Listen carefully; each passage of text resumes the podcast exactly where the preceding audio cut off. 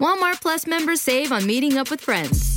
Save on having them over for dinner with free delivery with no hidden fees or markups. That's groceries plus napkins plus that vegetable chopper to make things a bit easier. Plus, members save on gas to go meet them in their neck of the woods. Plus, when you're ready for the ultimate sign of friendship, start a show together with your included Paramount Plus subscription. Walmart Plus members save on this plus so much more.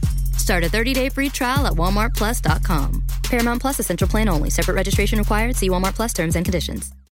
This episode is brought to you by Allstate. Allstate wants to remind fans that mayhem is everywhere, like at your pregame barbecue. While you prep your meats, that grease trap you forgot to empty is prepping to smoke your porch, garage, and the car inside. And without the right home and auto insurance coverage, the cost to repair this could eat up your savings. So bundle home and auto with Allstate to save and get protected from mayhem like this. Bundled savings vary and are not available in every state. Coverage is subject to policy terms and conditions. This episode is brought to you by J. Crew. This spring, J. Crew is telling a linen love story. From perfectly rumpled beach cover ups and effortlessly sexy suiting to button up shirts from the world famous Baird McNutt Mill in Ireland, the new J. Crew collection is made to be shared, lived in, and loved for decades and generations to come. Shop linen like you've never seen it, and more new arrivals for spring 2024 at jcrew.com.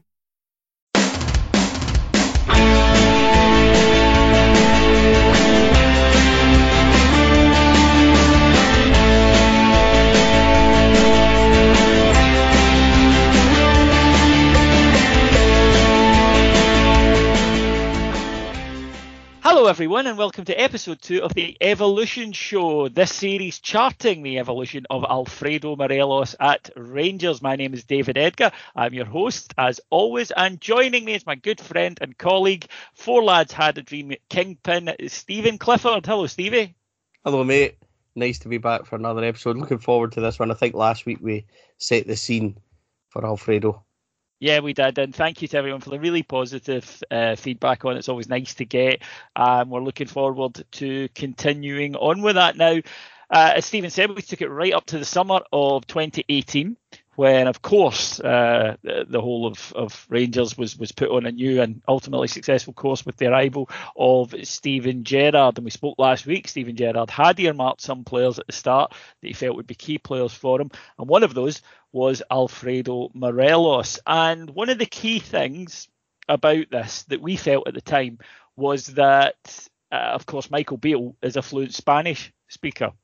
And Stevie, that we felt would be very important because previously Alfredo had really communicated through Daniel Candeias, who was fluent in English uh, and, and uh, could speak could speak Spanish as well. So this almost sort of removed a barrier and allowed a more direct level of of communication to take place.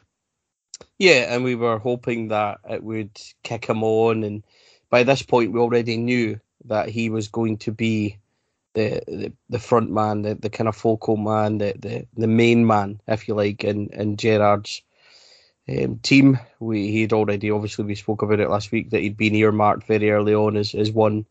And the good thing about this is that um, from very early on, as as we'll we'll speak about as we, we sort of chart the season ahead, is that I think Alfredo grasped that opportunity, David. I think he took it really well.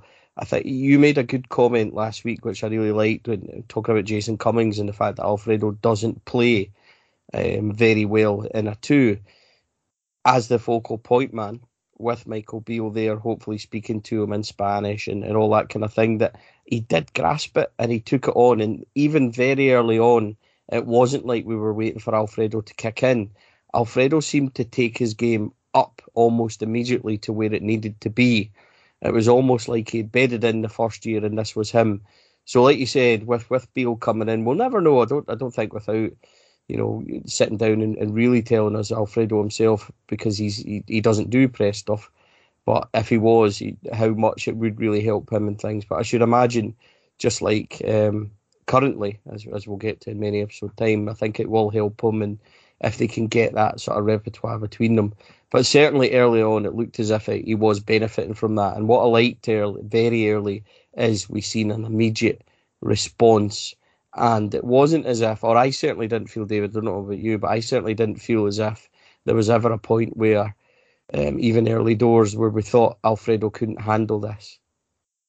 No, it, it's an interesting one, this, because I think that it's a criticism that's been levelled at, at Alfie. Now, first things first, um, Alfredo's English is a lot better now than, than it was then. He can communicate. You've you've met him, Stephen, and I think it's a lot better than he wants you to know. Yes, I would agree with that as well. I think it's a nice, uh, uh, a nice thing for him to avoid doing media duties, which you know he hates. But he can communicate you know, perfectly well uh, with people. You, you, wouldn't necessarily ask him to direct a light opera, um, but in terms of being able to communicate on a day-to-day basis, there's no problem there. But it, it did take a while for him to get up to speed there. And it's a criticism that gets levelled a lot, and I feel uncomfortable with. It gets levelled a lot at foreign players when they come to the nation. Um, and I'll tell you why I feel uncomfortable with it. I can't speak a foreign language. I'd love to. I have attempted to learn, and I have failed. Um, it's not easy.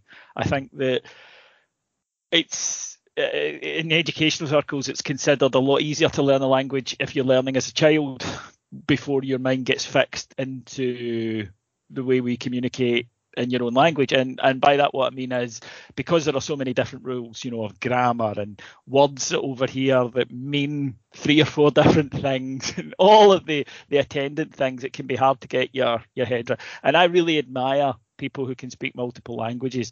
So I, I'm not sure I buy into this idea that it's automatic once you live in a country that you will begin to speak the language. And again, I do think it's something that we don't take into account with Alfredo and a lot of players from similar backgrounds to him. They have very little formal education, very little. So the idea that they will just be able to immediately go into a classroom and pick up English fluently within a year, I'm not sure how realistic that is.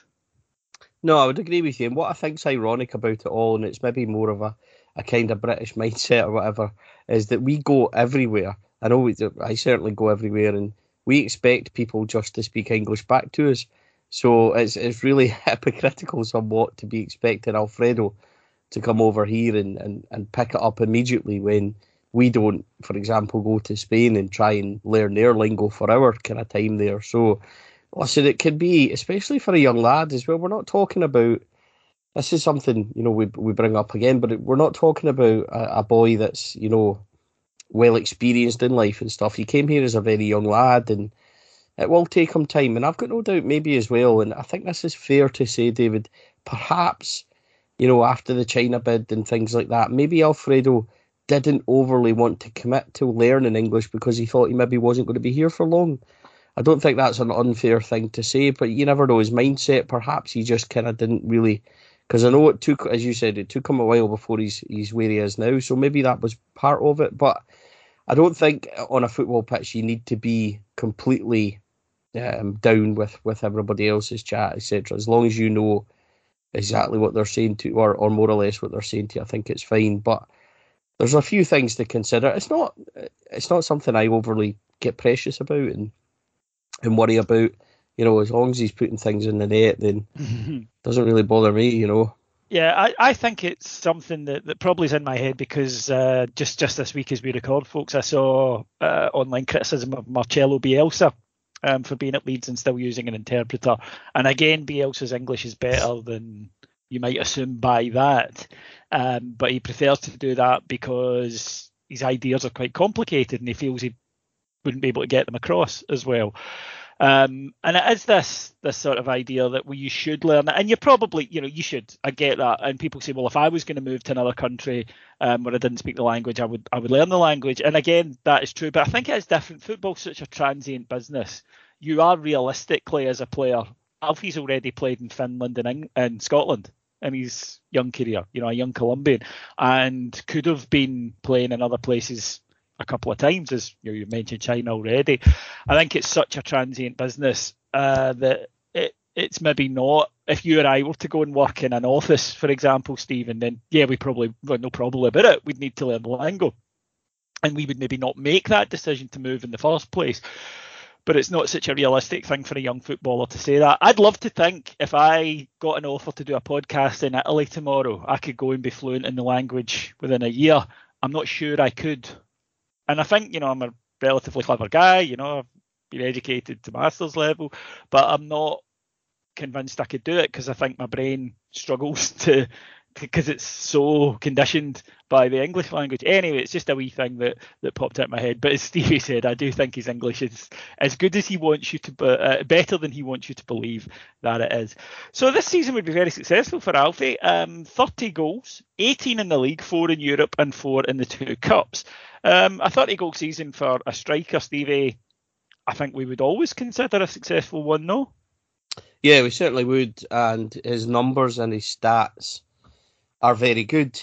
But it's one that we'll look back on, I think, without without even sounding harsh, as as we'll cover and get to. Alfie missed football, and he also was very patchy in his form, as as we will find and as we kind of cover. He's very much, and again, this is something that came up last week. He's very much a confidence and a purple patch kind of player. So his numbers were great, but I always feel, and I wouldn't bank against Alfie hitting 30 this year either, incidentally, but I always feel with Alfredo is that he's got more in the locker. And this season, I think, again, was another step from last year, but his stats were, were certainly good, David. It's the other side of the stats that are that are pretty big uh, in terms of his discipline, which played a huge part in this season and, and very early on. But as you said, with his goals, it, his first one of the season being Osijek away, which was a, a, really vital and a really nice goal as well. So mm. that was the that was kind of glancing low header. Yeah, uh, if I remember rightly, a short corner out to Tav, who instead of taking the corner was was out at the corner of the box, and then he changed the angle and bent it away, and Alfredo just stooped to steer it in. Really nice goal, really big goal in terms of because at that yeah. yeah at that point I wasn't sure if we could get past them Croatian side just having started, etc. But he leads the line very well, scores a really early goal, and that just seemed to to spark him and, and kick him off. That was, you know, the end of July for us, so we were still another kind of two weeks away from the season starting. But um, a vital, I think, we've covered before in saying that it was a good way for Gerrard to start and get going. It was certainly a good way for Alfredo to kick off the season also.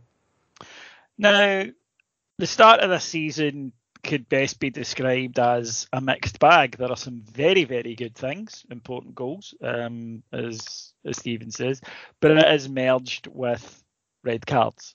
Um, and we can debate, and we will just about to debate the fairness. One of them was rescinded.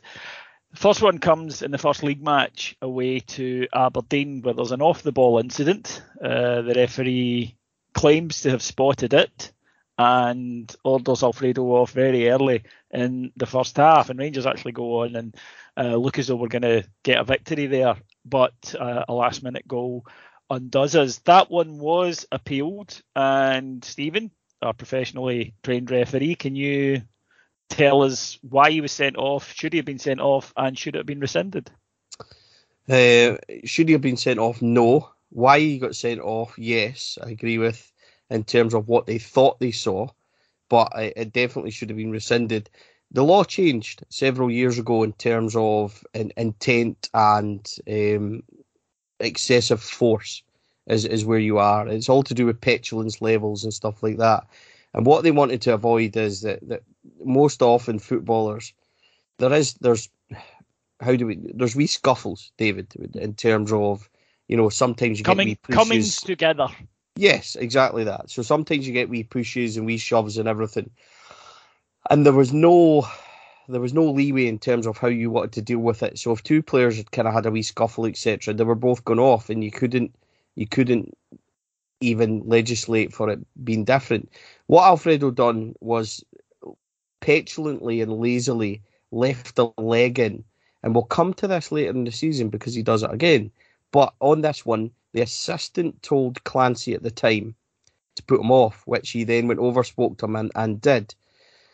It was rescinded because, yes, he did petulantly kind of kick him, but it wasn't excessive force, which meant it should only ever have been a yellow card. Now, this season so far, there's been a very high profile case of this, and it was Livingston sending off at Celtic Park when Kyogo got clipped in the head and subsequently correctly they were given a penalty which they missed. And he was sent off. Now it was bobby madden and the the lad that runs the line I actually know, and he works um, with her with myself. So he said that Bobby actually got marked down for that because it wasn't excessive force, and they're big on that. So back to the Alfredo thing, correct decision in terms of what he thought he saw, in terms of like if he thinks he saw a really kick, but didn't help us at the time because it turned out it wasn't. It should have been only a yellow. It was correctly rescinded. Doesn't help Alfredo. 12 minutes in, he's off the park. But it was a really poor performance that day, David. A number of things went wrong. Rangers got a penalty kick. Josh Windass was about to shoot into an open goal and pull back. He was the, the person that pulled him back for Aberdeen he was only cautioned, which is a straight red card. It was a goal scoring opportunity. The goalkeeper was out the equation. So there was a couple of guys on the line, but it's a goal scoring opportunity. And because it's a pull of the shirt, he should go automatically. So it was a very awkward um, kind of start for Alfredo and a difficult start for us um, in terms of refereeing. Certainly for Alfredo, which we'll we'll see coming on. But sadly for Alfredo, um, that was it. You know, 12 minutes, first opening game of the season, and we're a man down. So not a great start at all. He would get goal against um, Maribor, which was a, a big win for Rangers uh, at that time, and that set us up to go and take on Ufa. Now, this was the first of the times I used the phrase "that's me done with them." Now, this one went away quite quickly. Um, was probably over by the end of that night, uh, but during the game, that was the first time I did it. He picks up a booking, and then a couple of minutes later, picks up another one after half an hour we're a goal up. We're 2 0 up on aggregate. We're in a really good spot. We've got the away goal for it was a thing at that point. And they need to score three to get back into it. Keep the head, keep it tight. Now, it appeared to be for dissent, and I do think this ref was a little bit card happy, uh, to as you will get in Europe, Stephen. But especially for somebody who's just been sent off, unfairly or not, a couple of weeks ago, it was wild. And it wasn't the only thing, because in the second half, Flanagan makes a silly challenge. Again, like a harsh red card, but even so, I could see the justification for it. And it it's just decision making, isn't it? Yeah, it's very frustrated that night um, in Ufa because it's such a massive game for us in terms of finances and, and where we were at the time because it just seemed like if we had managed to get through that, it was such a milestone under Gerrard. So for him, my memory is that he got booked for a, a, trip or something stupid, and he immediately got a second caution for dissent straight after it. I'm not sure if he threw the ball down or, what it was, but he, he went immediately straight away after it. The referee, I would agree with. Um, particularly he was over officious is how I would put it. Yeah, he was very, very card happy. But you do get that in Europe. You know, you yeah, do. And, you get and, it in Scotland, but you get it particularly in Europe, and you've got to read the referee, I think, early and be aware of it. Particularly the situation that you're in, you're two 0 up. You've got the away goal. They need three. There's an hour to play. Keep the head. Yeah, I'm, I'm not sure this was the first occasion where I would have said, right, you know, I've had enough of this. But it was certainly one of the first times I said that he's a he's a time bomb, so to speak, because very early on in that season he was playing right on the edge. I think that's fair.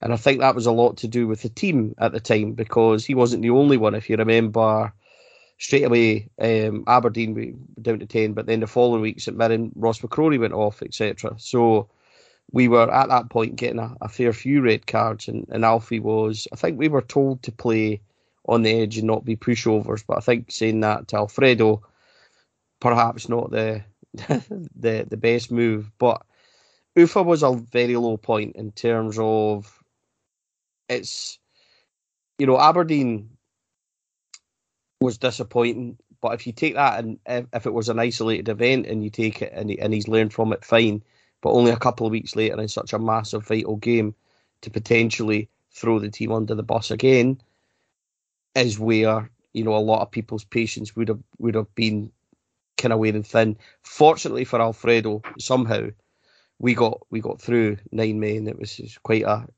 unbelievable achievement, really. Um, so it wasn't fixated on if that makes sense, David. No, absolutely. And, and think, he got he got he got away with it. I think. Yeah, I think the punish. Uh, oh, sorry, the ire of the support would have been far because I remember that night there was a lot of celebrations and I know that, that some people at times said, well, it's just qualifying for the Europa League. Not yet. Uh, now the celebrations. I mean, look at this season because obviously we wanted to get into the Champions League. When we got into the Europa League, people were a bit, mm, well, fine, that's the base, and that's true, and it that's you know understandable attitude. But back then, brand new team put together really six weeks before. The money that it opened up to us, it, it was a huge achievement, and everybody was over the moon with the result. And you're right, um, the debate then, the edge comes off it because everybody's in a good mood, and we had to prepare for a trip to Parkhead about what 36 hours later. So there wasn't the time really to you know to focus in on that. And typical Alfie, he then starts to he then starts to show why we do love him because he goes on a fantastic scoring run, seven games in a row, including a hat trick at Kilmarnock in the League Cup. Um, and he actually should have had another one that day, should he not, for a ball that was quite clearly over the line? No, I think you're right about it being Alfredo, and I think that was before. This again, David was was perfectly. I don't want to deviate away from Alfredo's story, but if you remember going back to the start of the season when when Gerrard actually took over, which I think why all this stuff about officiating is is laughable. But Rangers were on the end of several really dodgy decisions. That one that day, Alfredo was clearly over the line, but he managed to, to score a really impressive hat trick. Um, I think right foot, left foot header, if I remember rightly. I know that he, he definitely scored a header, and the last one he put in his left foot after it was put across the face of goal. So I think that might have been a perfect hat trick as well for Alfredo. But as you said, this was him in his prime. And and from the goals on that run, you look at the one against Hearts, that was the one where Candeias wins it and he flicks it kind of, you know, not between his legs, but almost like a. Um, like when the ball goes past you and you flick your behind leg round and it loops right into the net. That was a really oh, great was, finish. That was a stunning finish. It was yeah. right where I sit at Ibrox as well because it was down at the the Copland and yeah, we, had, we we started really quickly that day. It was a tremendous finish. He just uh, we were three up after about half an hour, I think, and yep. Uh, yep. yeah, just an absolutely terrific finish from him. And he was flying and, and he was enjoying he was, his football. Yeah. You could see it. He was slim. Um, he was such an important player. But again, uh, uh, and we don't want to focus too much on referees, but the next the next thing we, we have to mention because it's it's a part of the, the story, although I think it leads more to criticism of Gerrard than Alfredo. He gets a booking against Kilmarnock and he then gets selected to play against Ayr United in the next round uh, in the quarter final. Uh, and plays well. Rangers ease to a, victory for now. Absolutely no issues there. Good performance. But Alfredo picks up a booking. Now, Rangers' striking options at that time were Kyle Lafferty, who was cup tied, and uh, uh, Umar Sadiq, who hadn't had very little, barely any first team action uh, since the season had started. Um, and Alfredo gets booked, and that will rule him out two yellow cards out of the semi final. Now,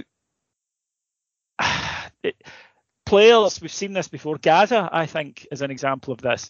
That you look at the amount of yellow cards they get, and you think, my goodness, the what a dirty player.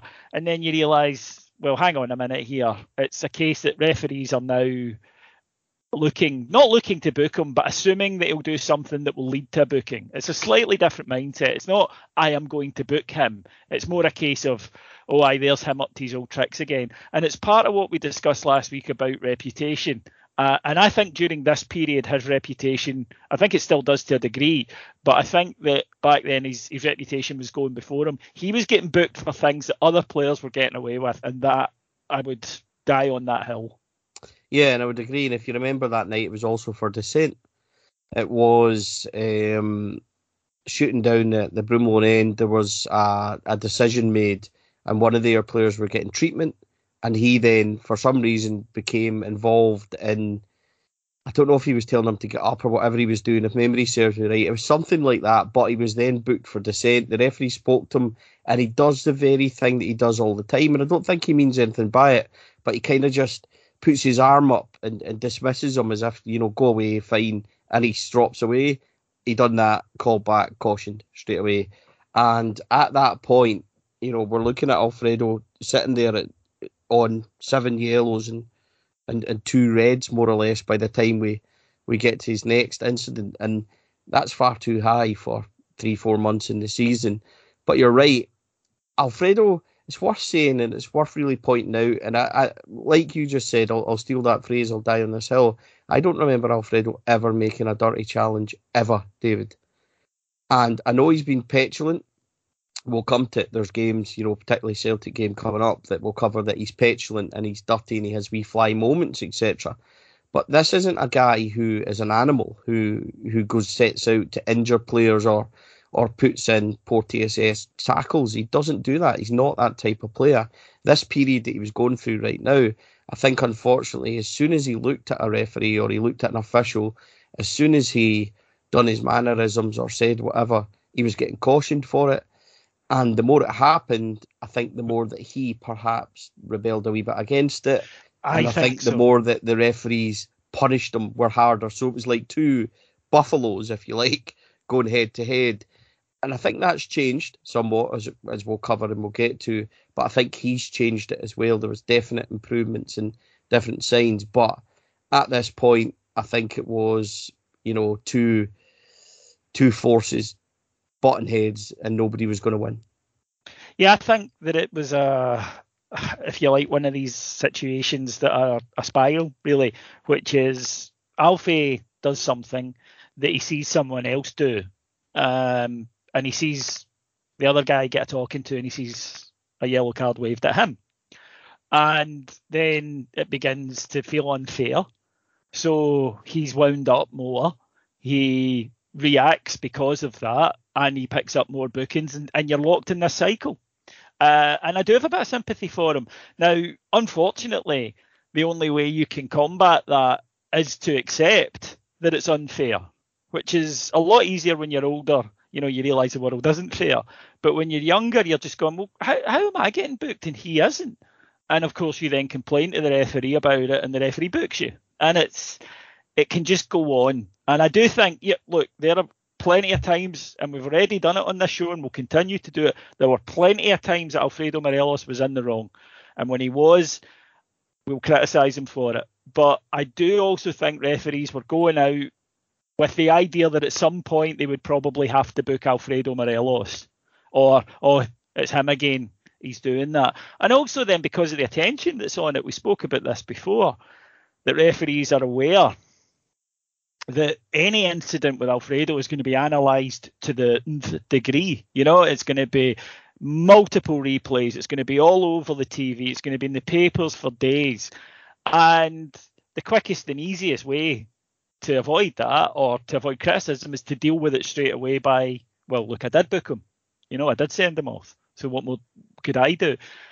And it just created this this noise around them. But the goals continued to go. We won't dwell on the semi final. We all know what happened to Umar Sadiq uh, and his decision to to round the keeper dive instead of tapping it into the empty net. So Gerrard was asked if he had any regrets that day, and he said, "Yeah, I regret playing Alfie in the quarters, and it was his mistake." Because certainly he should have been aware of it as soon as the game was won, should have taken him off. But um, he was a young manager, and young managers make errors, uh, and that was most certainly one of them. But Alfie continued to show up well, particularly I think in the Europa League, where we began to see that rampaging Buffalo that we he came alive on European nights. Uh, he's not the first person to do that, but his performances.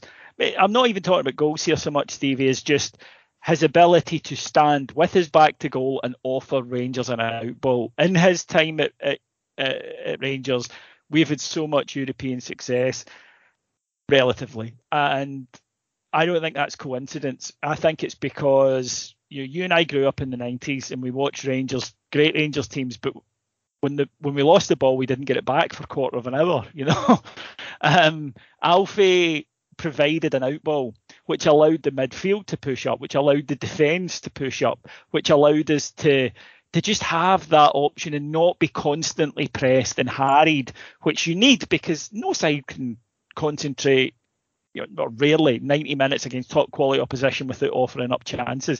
And as as strange as it may sound, the ability to just knock the ball up to somebody who can get in front of the defender, get the ball with his back to goal, and then either release Kent, who's a great ball carrier, Candeias was the same, particularly in Europe, uh, and or win a free kick is enormous. And Alfie has been absolutely terrific at that, I think, at his best in his time at Rangers.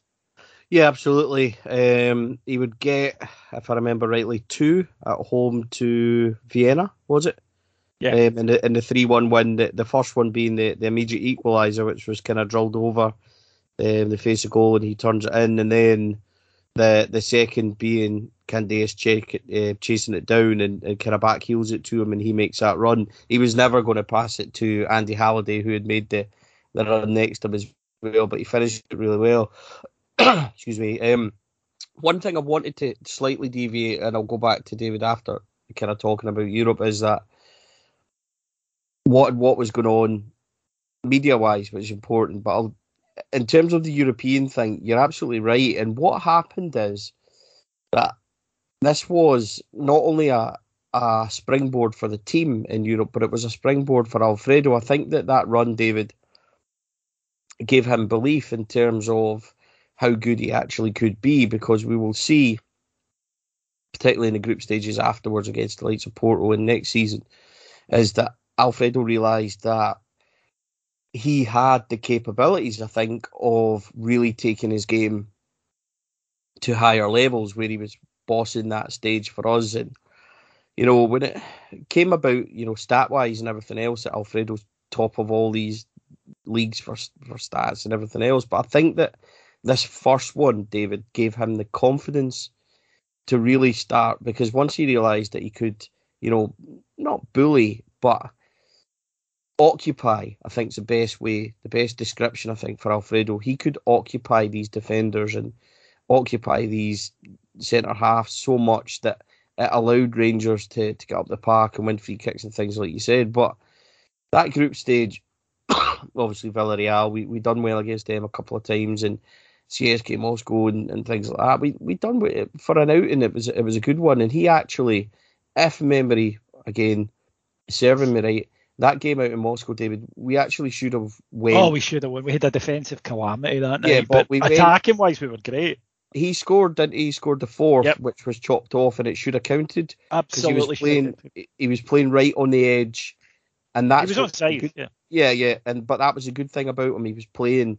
This is what I'm trying to say about occupying defenders. He, I think that how I'm trying. What I'm trying to explain is that not that he didn't believe that he could be that good, but I think once he sampled it, and that season, I think he realised that I can really up my game and, and turn it on and, and have success at that level. So in terms of a learning curve, that European game was was was really big. But or that European run, sorry. But one of the things I was wanting to say, David, going back, and, and this is important coming up, obviously there's a slight bit to cover, but in terms of that run when he scored a lot of goals, I don't know if you remember one of the goals he scored at St Mirren right at the end was one that we had um, spoke about before. He, he wins it in a kind of tighter angle and bullets it across.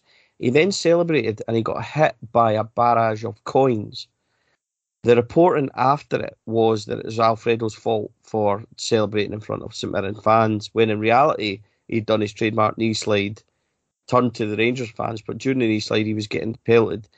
He was then pulled up by the referee. He wasn't cautioned at the time, but something that happens in a couple of games reflects exactly how Alfredo was getting treated, and not only by the officials but the newspapers as well. And that the the narrative behind Alfredo at that point was that everything that he'd done was his, you know, everything that happened to him was his fault.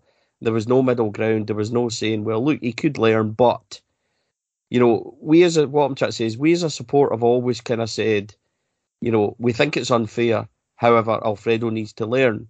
It's not been a case of victimization or anything else, but there's everybody else when reporting on Alfredo has been borderline xenophobic and things we spoke about last week. This was still ongoing at this point, even though Gerrard was speaking up for him. It began to kind of dwindle, but if you remember that St Mirren game and that celebration, it's really pivotal in terms of cautions because, as will come, it, that St Johnstone game just before Christmas, he gets cautioned for celebrating the winner again for the exact same scenario, but being nowhere near those fans. So things that he was doing, you're totally right in saying he was seeing other people doing but getting nothing, but he was getting picked on all the time. Yeah, and I think that that's a, an interesting thing because he has had a lot of, I was going to say stuff thrown at him, but literally stuff thrown at him. And to me, it's been greenlit by the media in this country where they've told fans it's it, okay yeah. to hate him. Um, you're right to hate him, and it is his fault.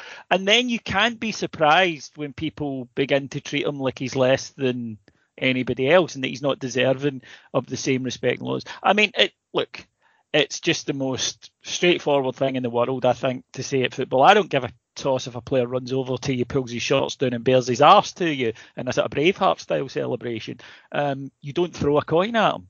You just don't. It's just not on. It's not acceptable. Um, you, you, know, you have to trust that authorities deal with with the players doing it. But you're absolutely correct in saying that Alfredo was was getting it for doing things that, that other players could do with impunity. And again, you know, it's we're aware that we're going to compare, but let's compare it to someone like Leigh Griffiths, where there was always someone else's fault. And the press would make his case for him. It was always due to somebody else. Can you imagine the furore if Alfie had kicked a lit flare back into a crowd of people? Can you imagine that? Yeah. It would have never been off the front pages, the newspapers. It would have been on TV. There'd be questions in the Scottish Parliament about it. They'd be wanting him deported. It's the difference between, well, he's a Scottish guy, and therefore we'll give him a lot more leeway. Um, and you see it, you see it all over. But there's no doubt in my mind that Alfredo was being held to a different standard to other players. Again, with the caveat of he should have been sensible enough to realise that he was being held to a different standard. But that's easy for me to say, and I get that because it's difficult to accept when it's happening to you.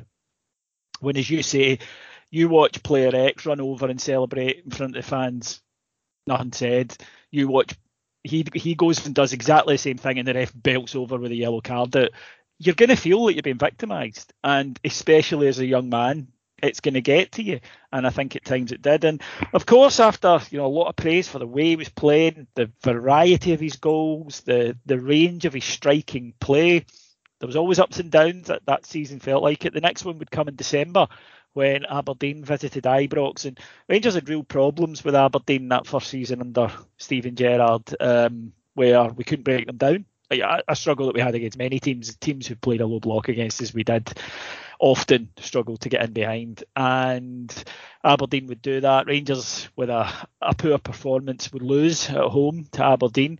Uh, there would be red cards. Alfredo received one of them, Stephen, and it was becoming a bit of a thing against Aberdeen. Now the first one got rescinded, but even so, it, it was a tousy game. And again, you know, I'm not sure Gerrard helped because he would he he bought into the fact it was a battle, and he would speak about it. And I think that sometimes our players went out a bit too a bit too ready for that and not thinking, yeah, but we're much better than them at football. Let's knock the ball about and beat them. Yeah, um, if you remember rightly, um, the big Aberdeen striker, and the name slips Cosgrove. my mind. Cosgrove, that's it. He went off early, so he got a second yellow. He got two yellow cards quite quickly into the game. The second one being for a kind of late challenge on Goldson, a kind of high high challenge out as Goldson went to clear it. Now, if you actually watch the game back, Alfredo's cautions are ridiculous. The first one, he's kind of battling and it's a wee kind of shove at most a free kick. It's, it doesn't merit a caution, but over goes the official, storming over, yellow card, waving it right at him, and he just, he, it's the reaction of Alfredo is just, you know, he looks, what's the word I'm looking, he looks dispirited, he looks completely fed up. The second one, um, caution comes, if you remember, it was a, a kind of a tussle with Shinnie, and he, he's kind of trying to block Shinnie off, and he slightly grazes his face. Slightly. It's not even his face. The way he goes down, the reaction's absolutely awful. But what they did was, and I think they commented on it afterwards that they just tried to wind him up, and it, and he bit to it. But again, this goes back to what I was saying about the things he was getting cautioned for. It's not like he's two footing people. These were like, you know, he's getting booked for fouls that are just absolutely nothing, and others that are getting away with, and he's just by this point he's just frustrated, and you can see it. it so that's that's having an effect on him. But again Rangers would lose that night.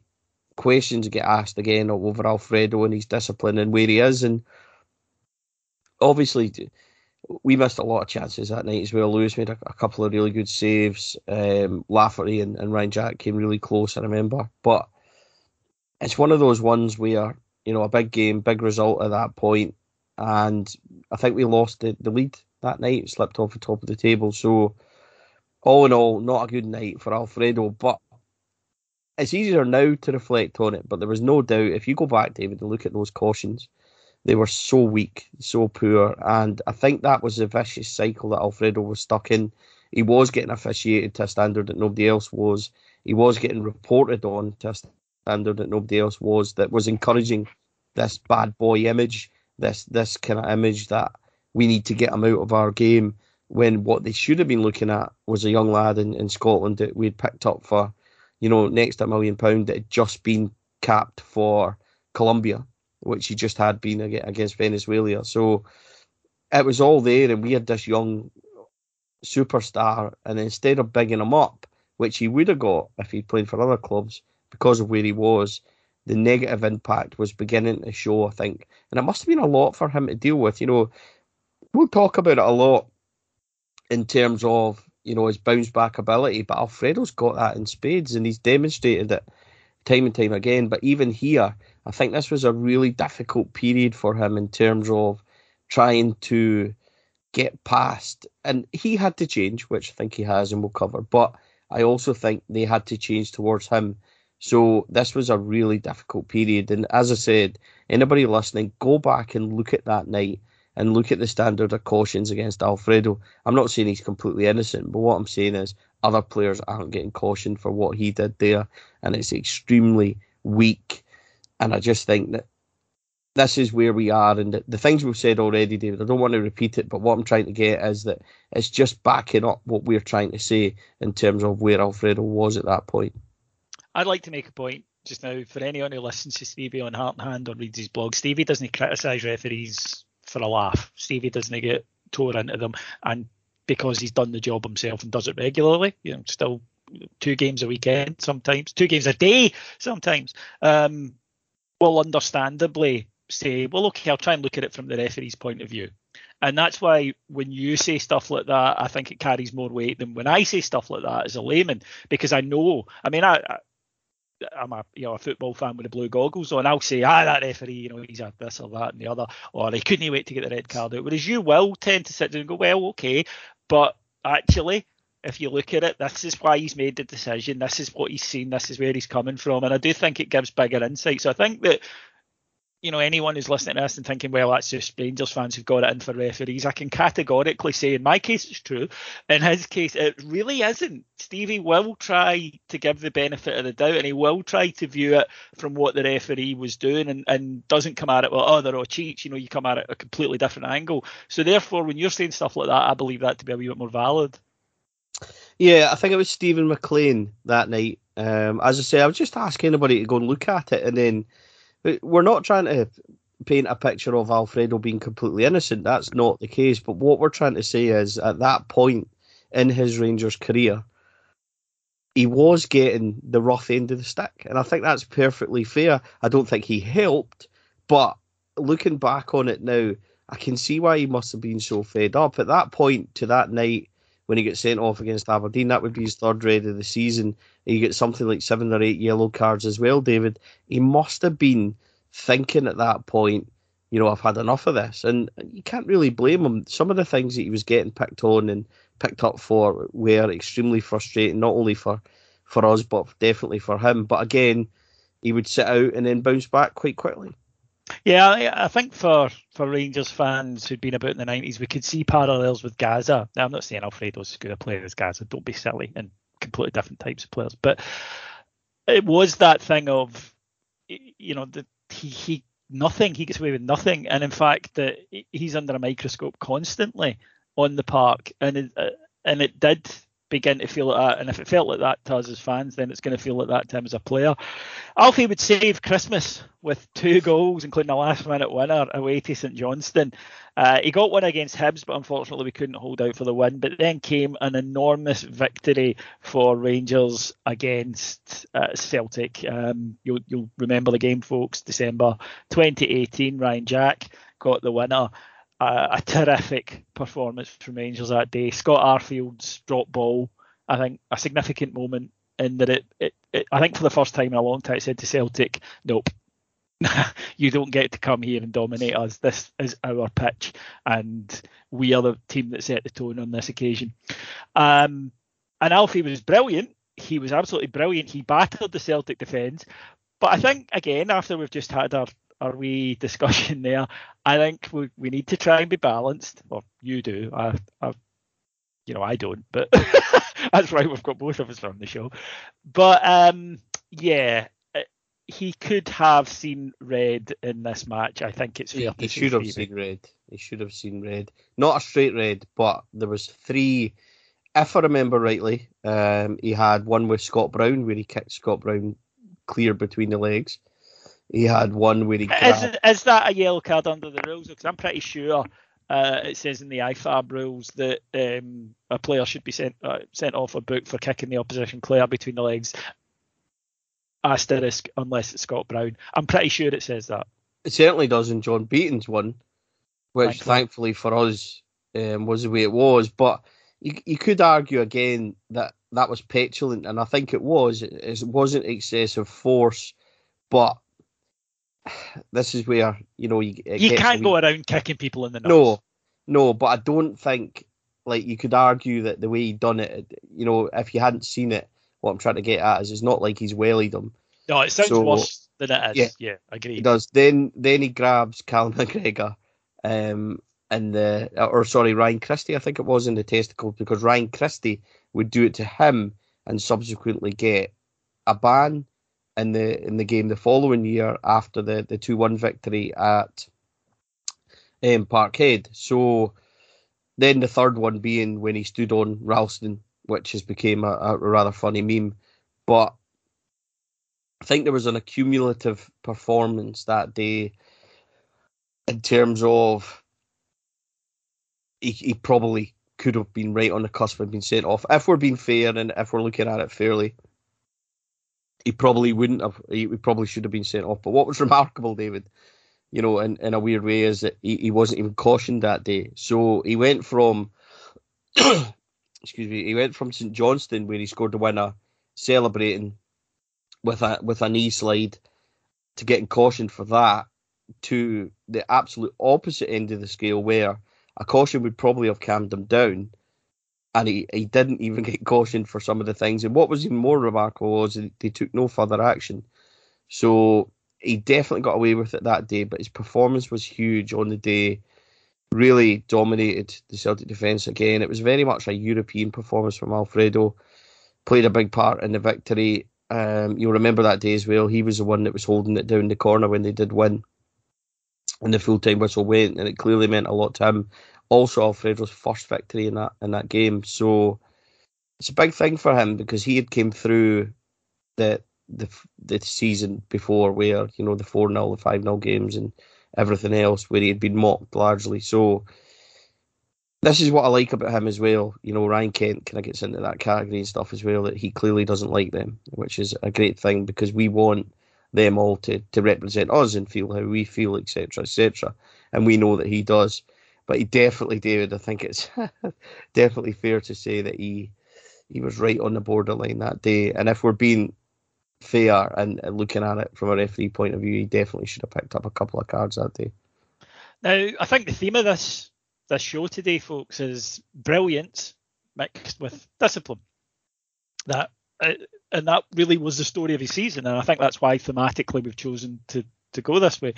Uh, and it was summed up perfectly, beautifully on a wild night at Pittodrie Rangers would win the match 4 4 2. It was a classic. It was an epic game of football. It really was. The two teams who, up to that point, had played, you know, Aberdeen had the upper hand, no doubts about that. But the two teams had played sort of kind of agricultural, defensive.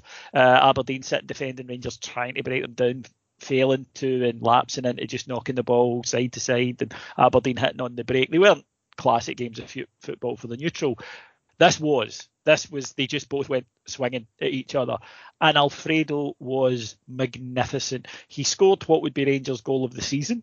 Uh, I think Ryan Jack won the the vote for obvious reasons, but I think that in terms of what was awarded, this one got it because it was an absolute peach. This is a high level technical finish where, with a lot to do and not much time and space to do it, he picks out the perfect finish and coolly and calmly passes it beyond the goalkeeper into the net at the end of a flowing move. A truly stunning top level finish from a guy that we said last week, maybe not a natural finisher, but there are times when the confidence is up and the goals are flowing Porto the following year is a wonderful example as well. That you could you wouldn't know that by looking at him. This was uh, sorry to, to, to maybe use a pretentious word, but it was exquisite. Yeah, um, actually an all round really nice team move. Um, the first one, obviously, I think Ryan Kent has a has a shot which has come out an instinctive finish, but the second one is, and I think David, this is um, it's came up actually in, in a kind of quiz question about Alfredo scoring outside the box. I think this might be one of the only time he's actually done it. Um, really nice move. Ryan Jack and Ryan Kent combine. He takes a lovely touch and then places it. He just rolls it. It's actually, like you said, an exquisite finish with his left foot. And, you know, Rangers going 3 1 up at half time and, and bossing it and, and looking good. And then we fall into the old pattern.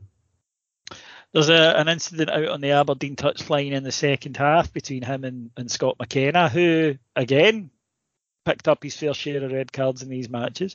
But um, they're, tuss- they're tussling for the ball. McKenna goes down. Alfie kind of leaves his foot in, and McKenna kicks up and out at him. The referee runs over, uh, sends Alfie off for the initial. Uh, uh, foot in and he sends McKenna off for the kick up.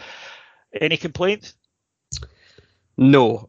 Um, I probably complained about it at the time because it happened right in front of me. I was actually at that game. Um, very good trip, always a good trip up there. But when you see it again, he, he I don't know if he. How do I explain this? It's it's endangering an opponent, which is I, I don't think there's much force in it which is you'll say to me, well, what about excessive force? But it's slightly I, different I was, in terms of. I was going to ask you if McKenna doesn't kick up, does he send off Alfie? Because I think the ref just comes up and goes, it was one of them six and half a dozen incidents. They both get the same punishment. I I, I think he probably doesn't, but um, I think that I think that decides it. Yeah, definitely. I think McKenna's action definitely confirms it. But in, in terms of Alfredo, I think that because of his studs and where he kind of presses down and, and, stands on him more or less. Eh, it, try to describe it. It's not a stamp. It's not excessive force, but it's endangering an opponent because he stands fully on him intentionally. I think that's why he's he's, he's given. It's naughty, which is is why McKenna then kicks up towards him. But yeah, um, it's, it's a difficult one because he seemed to relish the the obvious duels and, and stuff like that with with players. But we've seen this before, David. Like instead of again, we were brought up with Mark Hateley. So when Mark Hateley was in a in a duel like that, he would run them ragged and boss them, but very, very little did he ever cross the line. Whereas Alfredo, when he gets in a, a situation like that, certainly at that point, he would take it too far in terms of not only was it a battle to win the game, but it was a battle to to beat his opponent as well by any means. So I just think that he was getting slightly too caught up on it. In, in I think he was getting sucked into, it, and I think it's. Aye, that's Aberdeen what I'm trying to get. To like, yeah, I I think Aberdeen fooled us uh, a lot that season by making the game a battle and dragging us into it. And clearly, when you're a superior football team, that a battle doesn't suit you as much as it suits the opposition because what they're wanting to do is reduce it to a very base level. And I think Rangers did that not only against uh, not only against them but against Kilmarnock that season. I think that Rangers allowed themselves to be brought down to the opposition's playing style and suffered as a consequence. Yeah, I think that's all fair. Um, and I just think as well that the things that we had spoken about in terms of Alfredo feeling like I feeling like he, he was getting you know dispirited. That's the word I'm looking for. That you know he was getting cautions and getting kind of not picked on, but he maybe felt like that himself. And then it became easier for him to, to not be as concentrated and, and lose his temper on the pitch. Whereas I, I don't think if you put Alfredo in the same position, I don't think he would get caught in that as easily as he as he would then. He was still not as experienced as he is now. So it's just a, it's another setback, David, where where you're getting to the point in that time where you were saying this is becoming a real problem. And I think we were all at that point. Again, Rangers managed to win, so we were we didn't over examine it, etc. But I think we were all beginning to feel that he was only one or two more away from being we need to cut our losses. And unfortunately, the next one is the one for everyone. I think that the, the probably the first time that we all put Alfie firmly on the naughty step. Yes, it was. The next one would be at Parkhead. Crucial game for Rangers. We dropped off in the title race. And again, early, similar to the first one at the end of the season, Scott Brown goes up and tries to wind him up. Um, bit of contact. It's, it's naughty, to say the least.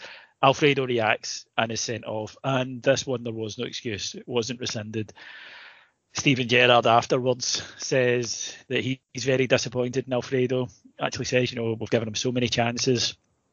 Rangers are terrific that day and lose 1 0. Didn't deserve to with 10 men. We were absolutely terrific and should have got something, but didn't. And uh, in the end, it was uh, the, pretty much the end of the the end of the title campaign, really. And I think it would have been over anyway, but uh, that that put the tin lid in it. And he doesn't play then until the last game of the season. He's on the bench. Jermaine Defoe comes in, and Rangers actually play really well. Scott Arfield uh, on the right side of the attack um, also plays terrifically, and Rangers put together a very good run. Defoe scoring goals. And I think there's a legit and genuine question mark about his future at this point, Stephen. And I will hold my hands up and say, nah, he's a great player, but there's too much hassle with him. Time to, you know, not cut a loss. It's time to make money on the guy. But firstly, I think that that was the, the, the attitude, and secondly, we'll talk about this more next week when we discuss the, the following summer, or sorry, the, the summer that would follow rather. Um, I think that it was a factor in clubs who were looking at him going, nah. And as we both know, Alfredo uh, inspires such huge loyalty uh, in the fan base, and and in much in the same way as you know that you get people who are half glass, you know, glass half empty, glass half full. For some people, that they, you know, Alfie can never do anything right, and for other people, Alfie can never do anything wrong. I think most people are in the middle, somewhere between those two groups. But at that point, the people who were huge fans of him were saying, a club abroad aren't going to bother with his disciplinary record, or once they look into it, they'll see that that was rescinded and that wasn't fair. And it's like, no, they do look at it and they don't look into it in that much detail. They get the stats and they go, good goal scorer, uh, get sent off all the time, hothead, lot of straight reds. Nah, we'll go somewhere else. That's how it works, um, and it it definitely devalued them. Yeah, I think a couple of couple of points in that. First of all, that that was the day, David, I felt truly let down by Alfredo, and I think that you know, we had been in a situation where we had defended him. Um, you know, I, I, would defend Alfredo, and I got in a very public Twitter row with Lee McCulloch over Alfredo because I don't know if you remember a few weeks before this moment happened, Kirk Broadfoot had slagged him because of the the five 0 um, cup game where he got four, and uh, Broadfoot had, had ended up slagging Alfredo for for his his kind of easy. I think he said he easily goes down or or whatever it is he had said, and McCulloch had defended Broadfoot and or made a comment on it, and I got in a in a kind of spat with Lee McCulloch saying that, you know, and basically just defending Alfredo no matter what. McCulloch probably wasn't being unfair. I think he was just saying that you know he gets sent off too much. But I was very much defending Alfredo, and he, he can, you know, what I'm trying to say is at that point we would always be making excuses for him and saying, ah, well, McKenna kicked him, you know, the, the yellow cards were poor, etc. But I think that's the first time where I felt well and truly let down by him, and the first time where I would have said, we can't continue this. You know, that defeat that day, he didn't play in the next four, um, just suspended twice and then Rangers left him out of two squads um, away to Hearts and then at home to Aberdeen. He got minimal game time, Hibs and Celtic victories at home, and then played at Command, as you rightly said, the last day of the season, which I think was more to, I don't know, not not put him in the shop window, but more to to say to him, you know, you're not completely out of the fold, but you need to learn from this, which I think he did. But I just felt that day at Celtic Park, David, that, that this is the first time that I, I, truly said it's time for him to go. It's time for us to cut our losses because he ended the season that day. I, know we, we came back and we equalised, Ryan Kent scored, etc., and, and and then we lost a late goal. Uh, but we, you know, you go to Parkhead and we need all our players and we need players to be on it. And it's not like it was isolated. This is the thing. It's not like we're saying it's a one off. This was a continual pattern of him getting sucked in. Brown wound him up, and then of course you get the famous he's getting sent off and Brown's pissing himself laughing, which made it even worse because we all realised then that he'd been sucked in and, and not responded. So is it fair to say it's the first time I was heartbroken? Because that's how it felt. It felt like my favourite player, our favourite guy, you know, the the, the one we all pin our hopes on had truly let us down. And because he'd been sucked in so much, it was really difficult to deal with. And I think that's the first time I ever said, it wouldn't be the last, but it was first certainly that I said it's time for him to go. But I also think it taught him a valuable lesson. You know, to miss the next four, sporadic time, um, and he, he did score in the last game of the season. But I think that was a lesson from the management, probably as tough as it could have been that you need to reflect on how you're behaving and not only for yourself but what it's doing to the team. Yeah, and you mentioned there that that four goal haul against Kilmarnock, and that that was the thing about him. You know that there's an extraordinary football player in there, and and every time he was going on these runs, it would be something. And and I think the problem is that look, we accept that no player can be perfect, and players will blot their copybooks at times, and players will make mistakes, and that is fine. It just everything seemed to come so quickly and it seemed to be too regularly. If this, the amount of incidents we've talked about had happened over a, a five year career, it would still be quite a lot for a player, but understandable. and I don't think we would have had the same, you know, level of, of. But it, it was every two months, and that was the thing you mentioned the word earlier, time bomb. That was a word I heard so often during this period when people said he's a time bomb, and you never know when he's going to go off.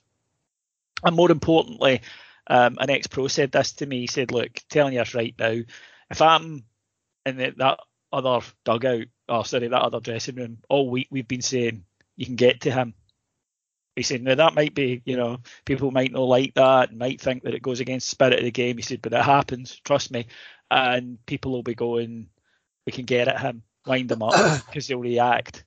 Uh, and I just felt at that point, you know, that it was the first time I felt the day after, no, I still think he should go. Um, and the reason for it was was not just you know he, he keeps doing this. There was also an element of Stevie that he won't be allowed to change in Scotland because of the referees, because of the opposition players. They're going to he's he's a target. He's got a big target on him, and it's not going away. It's only going to get worse. And it's to his immense credit. And I think to the credit of someone else who'd come in that that uh, January, Jermaine Defoe, and we'll talk about that more next week. That he he has managed to do that. That's not to say he still doesn't get, uh, as I say, referees looking at him slightly differently. That's not to say opposition still don't wind him up. It's not to say that maybe at times he hasn't quite as been as explosive a player because he's been concentrating on tempering it. But from where he was that day, with all the situation around him, to to be able to have seasons like last season, this season, I think he deserves an awful lot of credit for that. Yeah, he does. He deserves massive, massive credit. Where we are currently um, in Alfredo's kind of development, when you when you look back on that season, you know, it had everything for him. Explosive in front of goal, explosive goals. He, he scored. He was the, the talisman. He was a focal point. And when he didn't play, Rangers really didn't play, and I think that's really fair to Absolutely. say. Absolutely. I, am not saying that he carried was them, by but far Rangers better. Oh, if if Alfredo didn't score, then our chances of winning a game were massively reduced. There's there's zero doubt that without yeah, I don't care what anyone says. Alfredo Morelos was Rangers' most important player by a mile. Um, yeah, and, yeah, and, and, and he was that out ball. He was the special guy who could do something out of nothing. You know, we all knew Kent was young and talented, but the numbers don't lie. Who was the guy that was making the goals, that was scoring the goals, that was winning you the points? The numbers don't lie that season. Um, and I think that there was the feeling that you know Defoe had come in again, didn't really work with the two of them together, as, as, we know. But even so, Alfie, I think, was, yeah, it just, it's the fear, isn't it? And I think the gamble was, will he mature? Because he was very young, and he did. Um, and that's not to say there will always be that of, uh, that flame will be burning um, at the, the heart of his at the heart of his his soul, but he has matured, and I think it would be incredibly harsh on anyone to say that he hasn't, because I don't believe that it's the case. Again, not to say that he's flawless, not to say that there won't be uh, things that we discuss as we move forward in this show that he could have done better, or he he, he might look back on and, and regret. But that's just being a human. What you expect to see and hope to see from anybody in any walk of life is learning.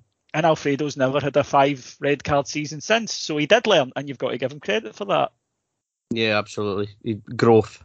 I think that's the perfect word. Um, I think where we would leave this is that, and, and as we chart his career going, you know, with Rangers, I think every single season has been a, a, learning post. Like, you know, we had the first season where he, he kind of netted 17, 18 goals, and he, he was on the kind of periphery of being the main man. Then he becomes the talisman, but he goes, he's he's went slightly over disciplinary wise, etc. But still carried this Rangers team. The season after, he goes on a magnificent 30 goal burst to Christmas, I think it is, if I'm right, or 20, 25 goals, whatever it was at that point. Then get then get hits the buffers and hit, hits issues. Then we have the championship season. But every single year he's grown Every single year he's kicked back. Every single year he's progressed. And I even think, David, that as we tell this story, I don't even think we've got the best of Alfredo Morelos yet, which is the exciting thing for me. I look at him now, look at the pictures of him and everything else, and he's had that criticism and he's had it throughout. And every time he gets it, he comes back and he comes back strong. He silences his critics, and he's about to do it yet again. But at the point we leave it at this in this podcast and for this episode is brilliant talisman, carried the club perfectly, but so many issues hanging over him. How is he going to respond? And the truth is, and as we know, he responds very well, and then that it goes up and continues to go up. And I just think that for him and everything that he's went through, nothing but admiration for him. Because when you do listen back to this podcast and see all the hurdles that he's overcome, I think it's remarkable that he's he's produced what he has.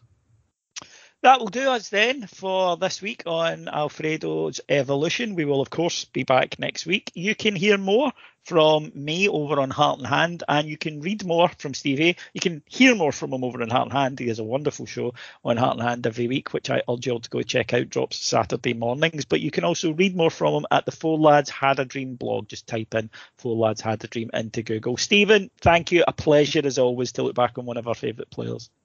Yeah, undoubtedly, we love Alfie, um, and I've loved talking about it because it makes you realise where he's kind of came through and the obstacles he's overcome. Not saying that they're not self-inflicted. We're not wanting to paint that picture, but what he's overcome to be where he is now. And as we record, I still think I'm so excited to see what's coming next for him. And I'm so excited as, as we go through his journey. He's just a, a wonderful, wonderful, wonderful player. And, and we're lucky to have him, and we should enjoy him while he's here. I will leave you with, the words, believe it or not, folks, of a friend of mine who's a Kilmarnock fan. And uh, he said to me at one point, he says, Do you know Alfredo Morelos? He said, As a Kilmarnock fan, I hate his guts, and it's because he scores against us, but he's wildly entertaining, and our game would be far, far worse off if we didn't have him in it. So that, from an unlikely source, I think says everything. Thanks for listening, folks. We'll be back next week. Until then, stay safe. Bye bye.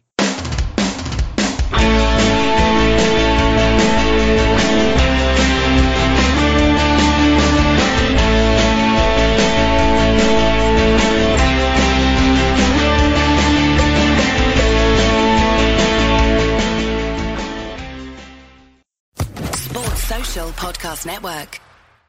Hello, it is Ryan, and I was on a flight the other day playing one of my favorite social spin slot games on chumbacasino.com. I looked over the person sitting next to me, and you know what they were doing? They were also playing Chumba Casino. Coincidence? I think not. Everybody's loving having fun with it. Chumba Casino is home to hundreds of casino style games that you can play for free anytime, anywhere, even at 30,000 feet. So sign up now at chumbacasino.com to claim your free welcome bonus. That's chumbacasino.com and live the Chumba life. No purchase necessary. VGW, void, were prohibited by law. See terms and conditions 18 plus.